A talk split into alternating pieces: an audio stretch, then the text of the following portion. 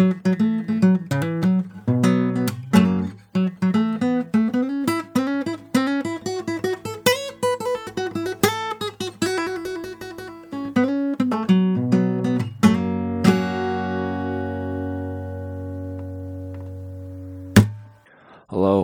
welcome back to my podcast. In the last episode, I talked about how I think, and I briefly described some of the shortcomings of my mode of thinking. And in this episode, I'm going to continue down that line about thinking and discuss the topic of why I think.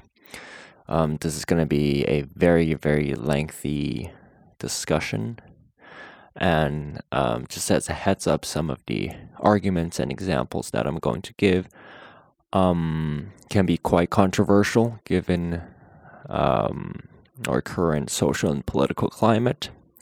And also, some of the examples I use um, may not be the most well supported in terms of by science or by data. So, if you happen to know um, any these topics better than I do, or if you find any flaws in my argument, um, feel free to let me know. I'd be more, more than willing to not only correct my mistakes, but also, you know, learn something new along the way, which is what this podcast has always, you know, been about. This is what I designed this podcast to be about.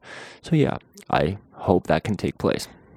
Anyway, let's get back into the topic. Why I think. So, what's the meaning behind thinking? To rephrase the question, well, the meaning behind thinking is to find the meaning for in it's to find meaning in my day-to-day life. So the meaning of thinking is actually a meta meaning. It's its meaning is to find meaning for something else. Mm, kind of weird, but okay. So yeah, let's say living a day-to-day life and trying to find meaning. But you know, um, here's this distinction. Um, living life is natural thing. It, it's there. We're born, and, and we go through this process called life and then we die. That's oversimplification of the process of life, but that's natural. But the idea of meaning and purpose, to endow something with meaning, that is an inherently artificial idea. So, you know, how does that stack up? And, well, one uh, explanation I can offer is that there there is actually some scientific and neurological basis in, let's say, the definition of meaning. So, ideally, meaning is something that you would like to pursue, or you know, let's say purpose, or um, let let's just stick to meaning. Okay, so meaning, uh, the re- the meaning behind something. If you're talking about your life, then it's presumably something you want to do, and in neuroscience, there's this term called the um, reward system. Um, specifically talking about um, the chemical dopamine. So, what happens is um, the neurotransmitters in your brain, and I think your nervous system has the ability to learn and remember different stimuli that um, that results in an increased amount of dopamine, which in terms translate roughly, very roughly, to emotions like happiness or at least the urge to want something. So once you found a way to establish your certain, let's say, circuit in your brain about doing a certain thing or working towards a certain goal abstractly, then technically, um, neurologically, you've established meaning because every time you do something, you're mentally rewarded for it and you're more motivated to go to that direction and hence there is a natural way to justify meaning. It may seem to be a stretch, but it's a, it's a cool argument that I thought of to bridge the gap between the artificial notion of meaning and the natural process of life. So, meaning. Where does meaning come from? And what does meaning mean to a person? What does meaning mean? Hmm. Sounds very meta again. But anyway, I think that's to do with this idea of self consciousness. And self consciousness, um, you know, there is a, I think there is a strictly psychological definition for it, but I'm not going to get into it. I'm only going to be arguing it based on a philosophical perspective. So, self consciousness roughly translates to the identity of the self and the knowing of the existence of yourself, self conscious. So, what that means is first, you as an entity has to observe the, the inherent difference between you and, let's say, the group that you're in. So, you must, um, throwing back to um, the idea of individualism and collectivism we talked about in the last episode, you have to be able to discern at least a certain level of individualistic characteristic um, in yourself before you can establish self consciousness, or else you're just the same thing as the group and you're not necessarily a self conscious person, if that makes sense. So, yeah, the first thing is there needs to be some inherent difference between you and the group setting that you're in. And the second thing is, and not only do you need to be different, there also needs to be a difference in perspective. But that, seemed to be a logical step from from the first requirement, because if you're different um, dispositionally, mentally, then you're most likely going to view things from a different perspective. Then, so you may get you may ask yourself, okay, so now I have the um I've let's say you've established the, the identity of the self, then what about the self? What are you gonna do about it? Um, what's the meaning for the discovery and the insistence, or let's say the pursuit of the self? And that is, of course, you know, um, other than the satisfaction of some of the most um, basic human instincts, human desires. And, you know, um, in our modern sense, you know, the compliance with external restrictions. So that's a, after you've been able to be well fed, you've been able to get sleep, you've been able to get shelter and basically survive, and that you can operate decently well in the society. By that I mean you can um, interact with other people without um, significant friction or um, significant, um, let's say, disharmony between you and the other members of society or society in general, which I'd say is most of us, most of the people that we know in our social circles. Then there is a big chunk of our effort and time that's left. And what do we do with that? So, that what else is left portion constitutes to what we um, can dedicate to the finding of meaning for the self. And then, so then, once you've com- um, satisfied those two basic, um, the collective uh, requirement, and also, let's say, the instinctual requirement, you're going to ask, ask yourself questions like, okay, so who am I? Why am I here? And most importantly, what do I want? Let's phrase this argument in a different way. What else is left? So when we think of what else is left, then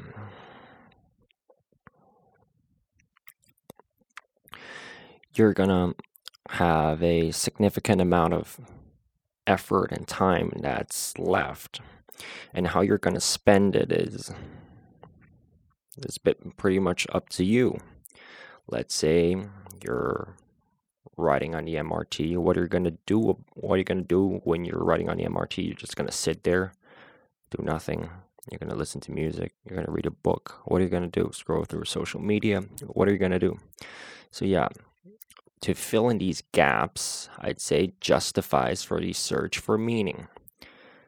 And for me personally, other than um, the fact that there's spare energy and time.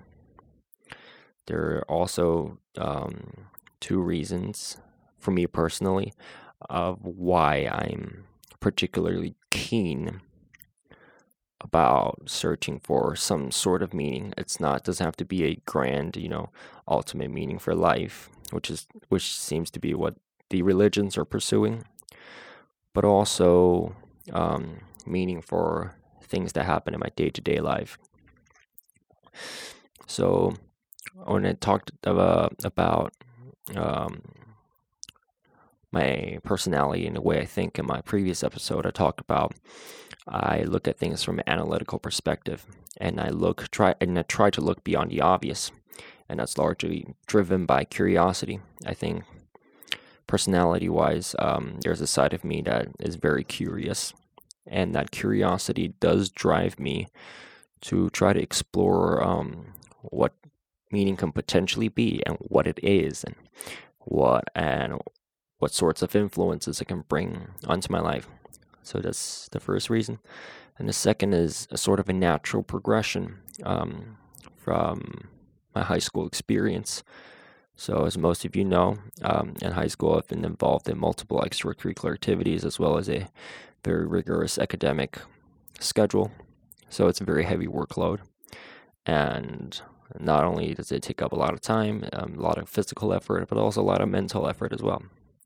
So, yeah, um, when um, it gets really hard, I start to question myself. Why am I doing this? It's because sometimes it's, I wouldn't say torturous, but it's definitely not difficult. And there are definitely easier pathways for me to go. I can simply drop out of honors classes or not attend extracurricular activities. Those are definitely options, but why am I insisting on the path that I'm on? So it's essentially the question of why. And that question of why leads to the need of further justification than just the fact that and it's an individual justification, not not just because okay, because you know, that's what people expect me to do, that's what parents expect me to do, and that's what let's say my peers expect me to do and I can gain some sort of I can elevate my social status, so to speak, if I do that. Yeah, so just to remind, just as a reminder, the premise of this entire discussion is based on the self, the individual. So, yeah, for yourself, you need some justification, you need some motivation to carry on and to prevail. And that is why the search for meaning becomes particularly important in this case. But later on, you know, after I finished high school, I also found out that one of the problems that I have, which makes work so difficult is not only the lack of meaning, but also um, the problem with my personality in terms of the trait conscientiousness. That I'll talk about in another episode. But anyway, let's continue with this train of thought. So, yeah, I'm on a search for meaning. And there are a couple of reasons why I need to go find it. So, now, like, how do I find it? Or how do I identify which meaning? to prioritize? That becomes the next question, so to speak. So, yeah, um, in terms of the human life, if we look at it, there are some basic instincts, for example, to survive. So, that covers you need food, water, and some shelter, and you know, so like, like basic necessities to carry out life. And if you lack um, any of those, your the meaning or at least the purpose of your life would be to make sure that you can gather all of these necessities.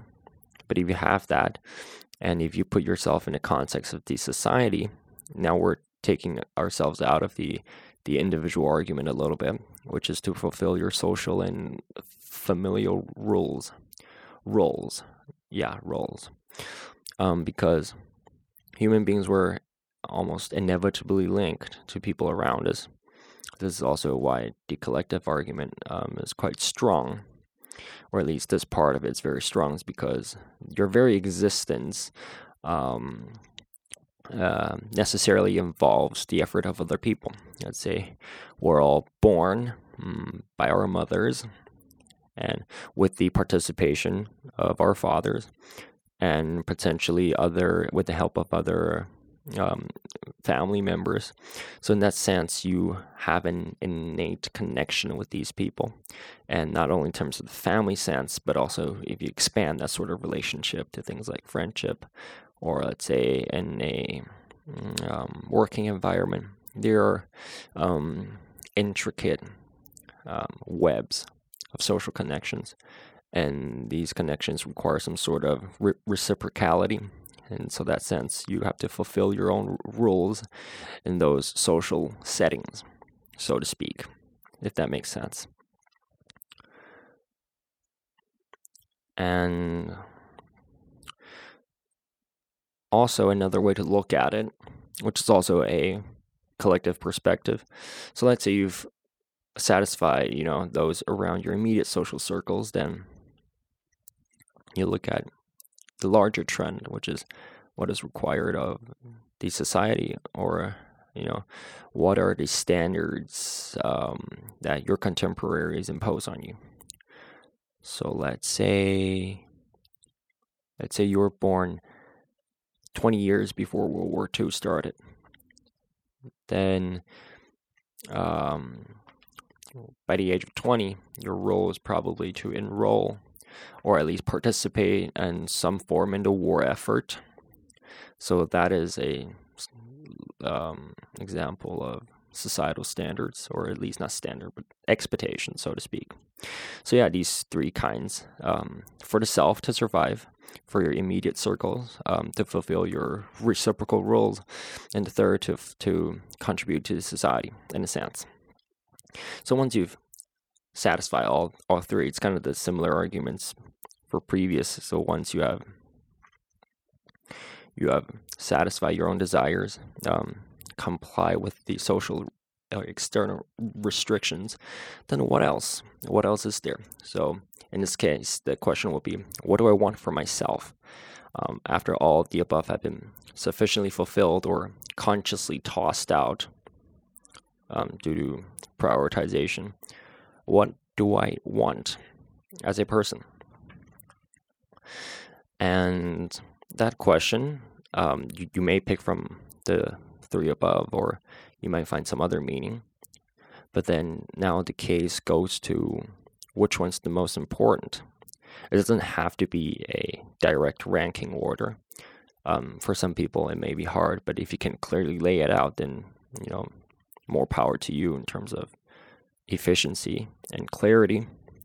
But at least we need to be able to know which are the most important meaning or some of the most important pillars of meaning in our life.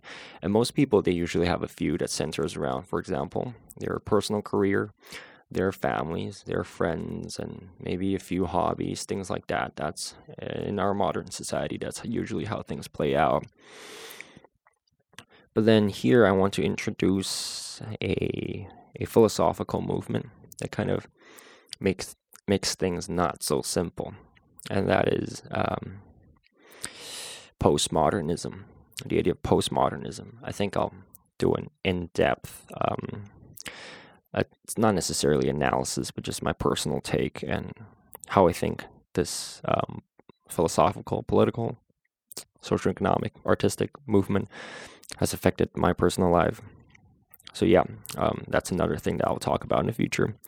But so far, let's focus on postmodernisms, on the influence of, let's call it, um, the prioritization of meaning. Sounds incredibly dull and not very interesting, but the idea of postmodernism should be interesting enough to keep people under or grappling with this idea.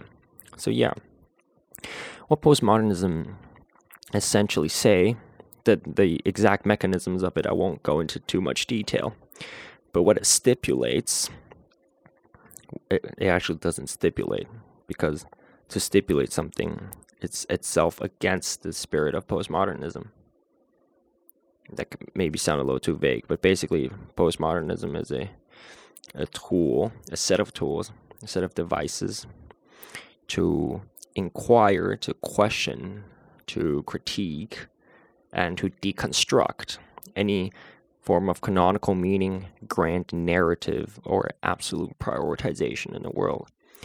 So, let me give you a few examples. For example, um, let's say the story of the three little pigs. You may say, oh, the, canon- the um, ultimate meaning of the story is that you know you should put in hard work so when difficult time comes your house wouldn't be destroyed or you know your efforts wouldn't go in vain or you would be able to sufficiently protect yourself against danger and evil let's say. But then in this case um, i'd say in english class what a lot of english teachers have told us is you know you can Um, have whatever interpretation um, that you have in your mind, as long as you can justify it, then it would be valid. So the story of the three little pigs may be to stay away from the wolves. You know, if you can hide yourself, build an underground bunker, you know, world can come in, then, you know, more power to you. You can build a bunker out of straws or wood or whatever you like. You know, just stay away from the enemy. That can also be an interpretation, but that's not the canonical interpretation. And in the, in the realm of postmodernists, they think it's absolutely fine. So, yeah, that links closely to the idea of intertextuality, which for most of you those of you who has been to Strong's class or Brown's class would be quite familiar with this idea. And yes, it is a postmodernist idea. From that example, we don't really see how postmodernists can affect the prioritization of value, not only individual value, but social values as well. So here I'm going to give you an, another, let's say, more radical and more controversial example about suicide, committing suicide. So, as we said before, um, survival is one of the basic meanings of the human life. So, why would one why would one want to commit suicide? And a philosophical explanation for that would be because postmodernism sti- um, deconstructs our value system in a way that there is no canonical meaning that there is no absolute meaning. There is no meaning that is necessarily more urgent, more necessary, and um, more valued than another meaning. Then why should we follow any meaning, any meaning at all? Because they're all, in a sense, sort of equal, and they don't really, you know, stack up very well against each other. So, postmodernists believe tend, um, for a lot of people, tends to fall into nihilistic belief, and not nihilism is the belief that you know the world exists for nothing, and there is no meaning in the world. That your existence is just existence itself. There is nothing to do there. Your existence in the world doesn't necessarily lead you to anywhere, and there isn't any higher motive for being. So yeah, when that turns nihilistic, then the idea will be to live or not to live, and we break down the priority of to live, then that means, okay, so if I live or if I die, then these two things don't really, you know, come um, stack up well against each other. You know, there is not really a way to say one is better than the other. So either I don't choose either of them, or choosing either should be fine because another one's not better. So why not choose this one? You kind of fall into a dilemma there, which um, can be used um, philosophically to justify committing suicide. This is perhaps the most controversial claim um, in this episode. I may have made some logical fallacies in there, or you know, if you um, if this content um, you find too sensitive, please let me know. Um, I may or may not take it down. But yeah, um, it's one of the most severe examples that I can think of how postmodernism is affecting um, people's lives or at least influencing how people think. And well, thinking has its consequences or its own influences. And I think the extreme example of suicide um, illustrates that point quite well. And and the last example I'd like to bring up, it's not a series, but it's more lean towards the artistic side of things, and goes to show, you know, um, what I really mean by the lack of canonical meaning, grand narrative, and absolute prioritization. It is a movie by Quentin Tarantino, one of my favorite directors, um, one of his most famous movies, you can argue. Um, Pulp Fiction. If you watch Pulp Fiction, there isn't a linear story narrative, and there doesn't seem to be any ultimate story meaning that you know this film is trying to tell compared to hmm movies like The Schindler's List, for example. It's a great movie. You should go watch it by Steven Spielberg. It's about World War II.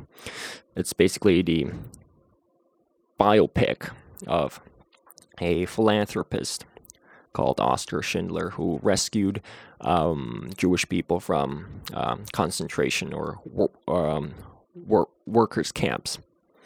So yeah, in th- that story, the the um, goal and the narrative is quite clear. It's in chronological order. It tells how Oskar Schindler um, went into Germany as a businessman, collected enough money, and somehow found his conscience and um, decided to rescue the lives of a lot of Jewish people.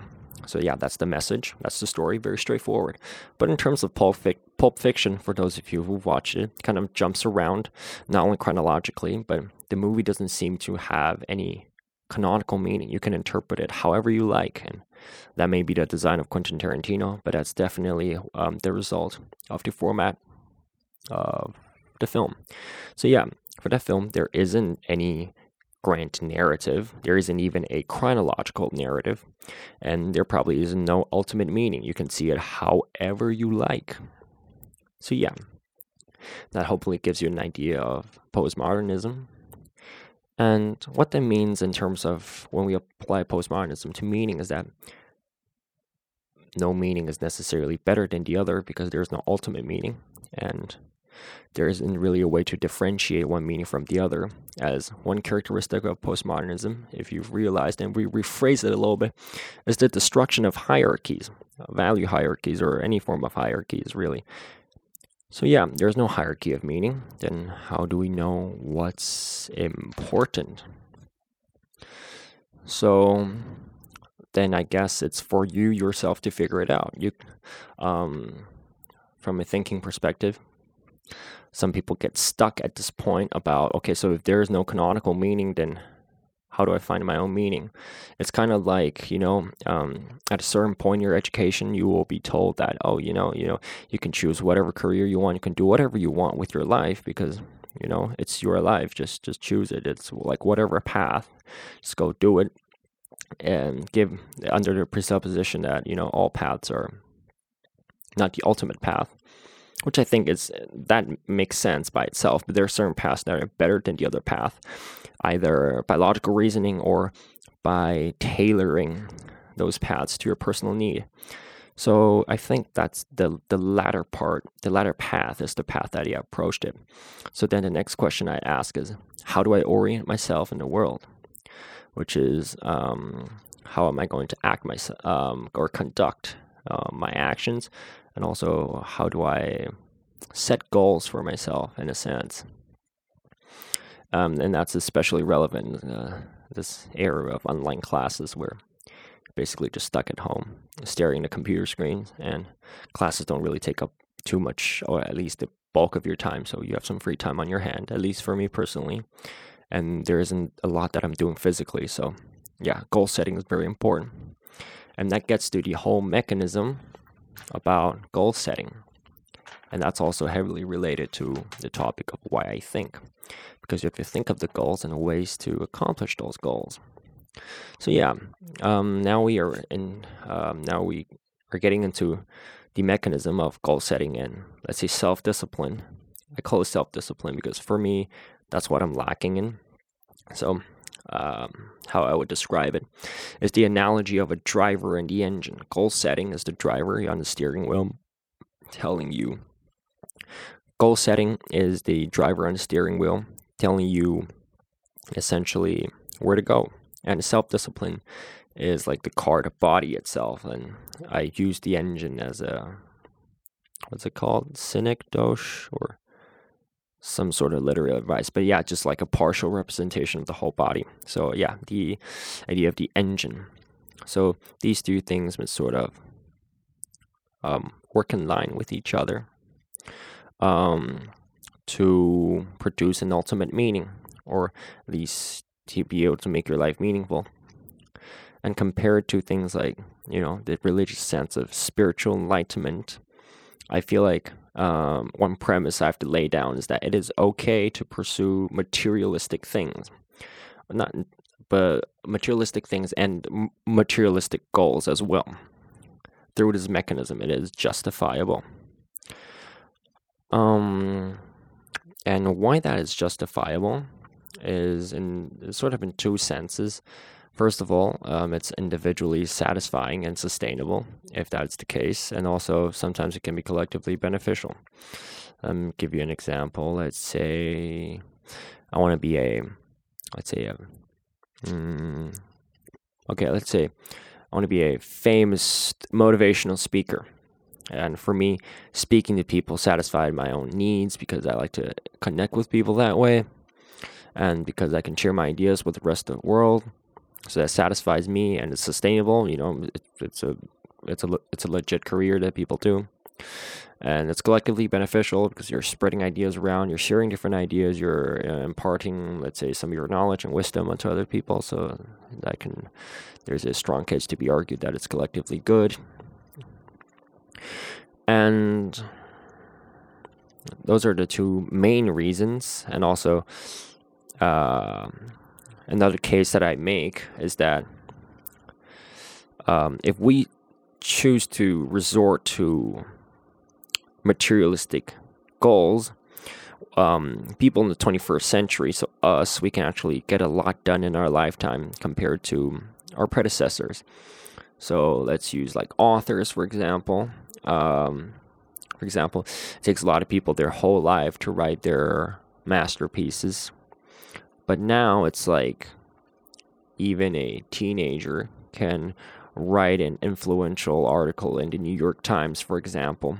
Um, I personally, uh, okay, this is like a fun story of mine, but like recently I found it's like on LinkedIn, it's like a professional version of Facebook. Found a person, 18, who was writing articles for Forbes, and I was like, whoa, that's actually pretty cool.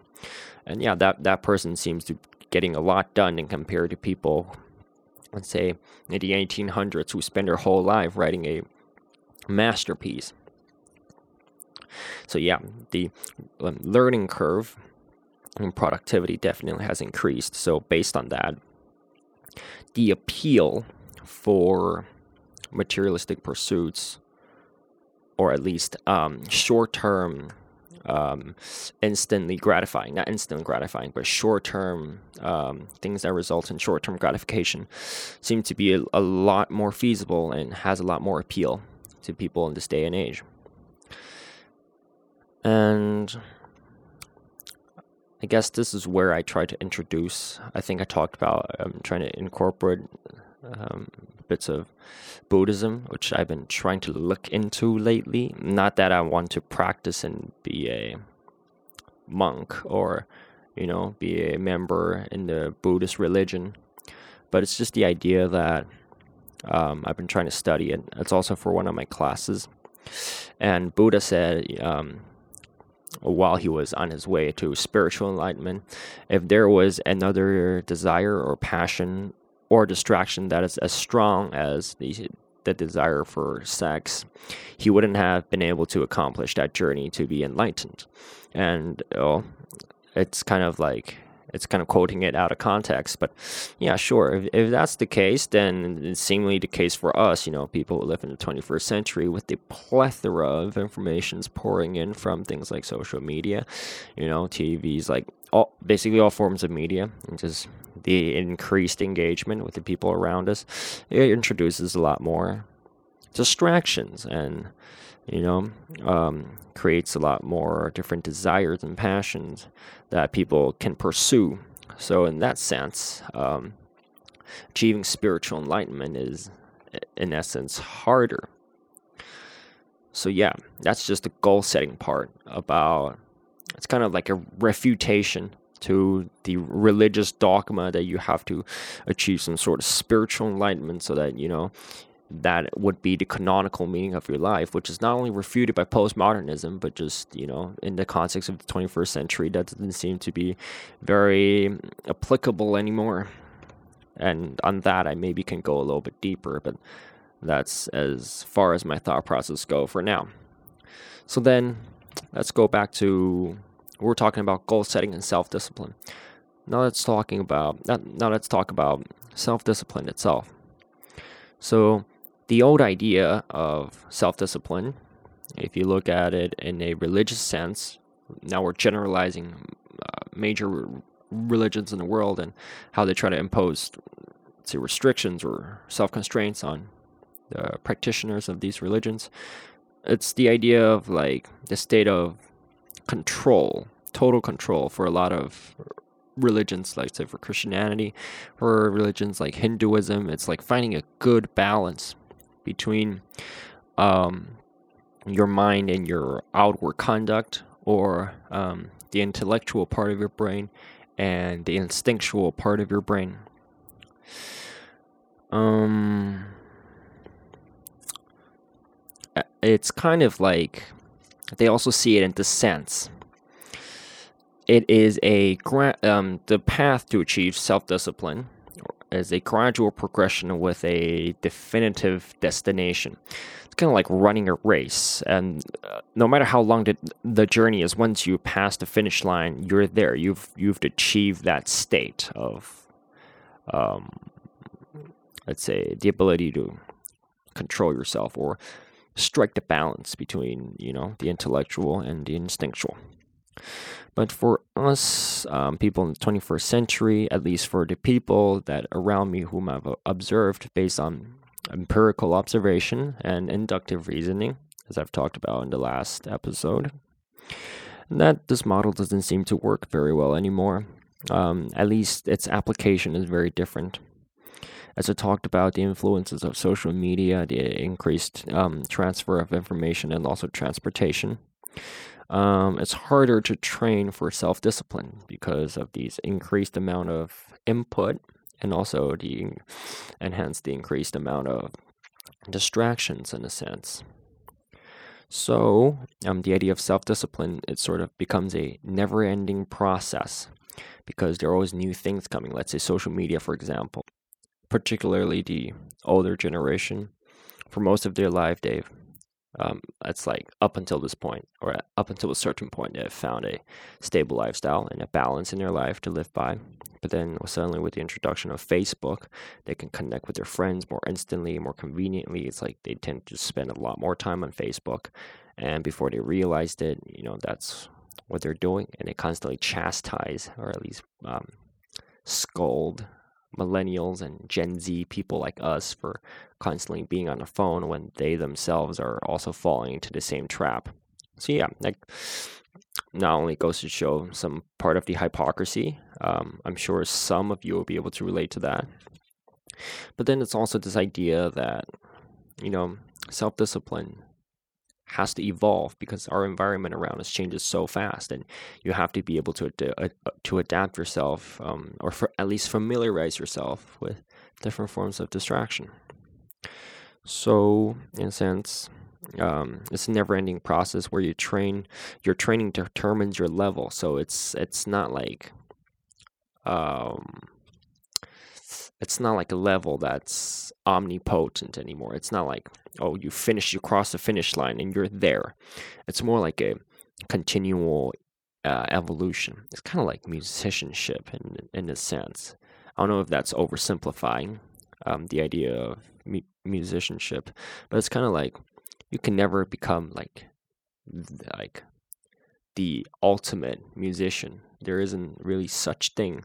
You're always just um, being influenced by the world around you, being influenced by different, let's say, artistic movements. And you're always exploring new avenues and taking things to the next level, the next level, the, the next level. But there really isn't an ultimate end goal, so to speak. So yeah, self discipline is about giving yourself. Um, a set of circumstances and see how well you can stack up against it. That's kind of the main idea of it. So then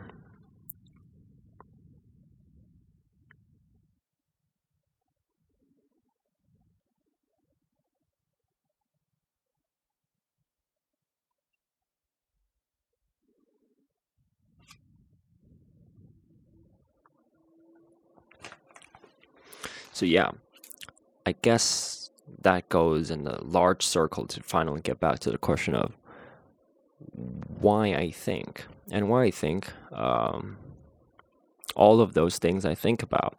So we talked about meaning, why we need meaning in their self-conscious sense.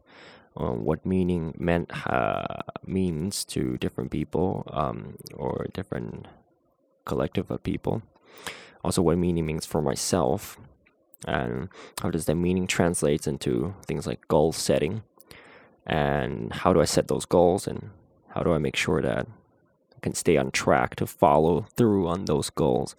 I, I haven't talked about the in depth process of how to set a goal, or at least for myself, how to set a goal, and how do I discipline myself in a certain area. Partially because I really haven't found an effective model yet, and I'm still in this process of experimentation. And for some of you listening to this podcast, um, if you've made it to this point, congratulations.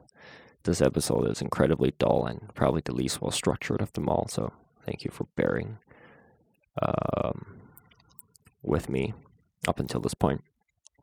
But yeah, um, most of you I've talked to about this problem that I have with struggling to come up with an effective model on how to do that. Maybe it's because this is not the way that it's, it's, it's intended to be done, but there's also a big possibility that I just haven't reached it yet. So yeah, I'm not going to be making that episode anytime soon, at least until I've figured it out yet.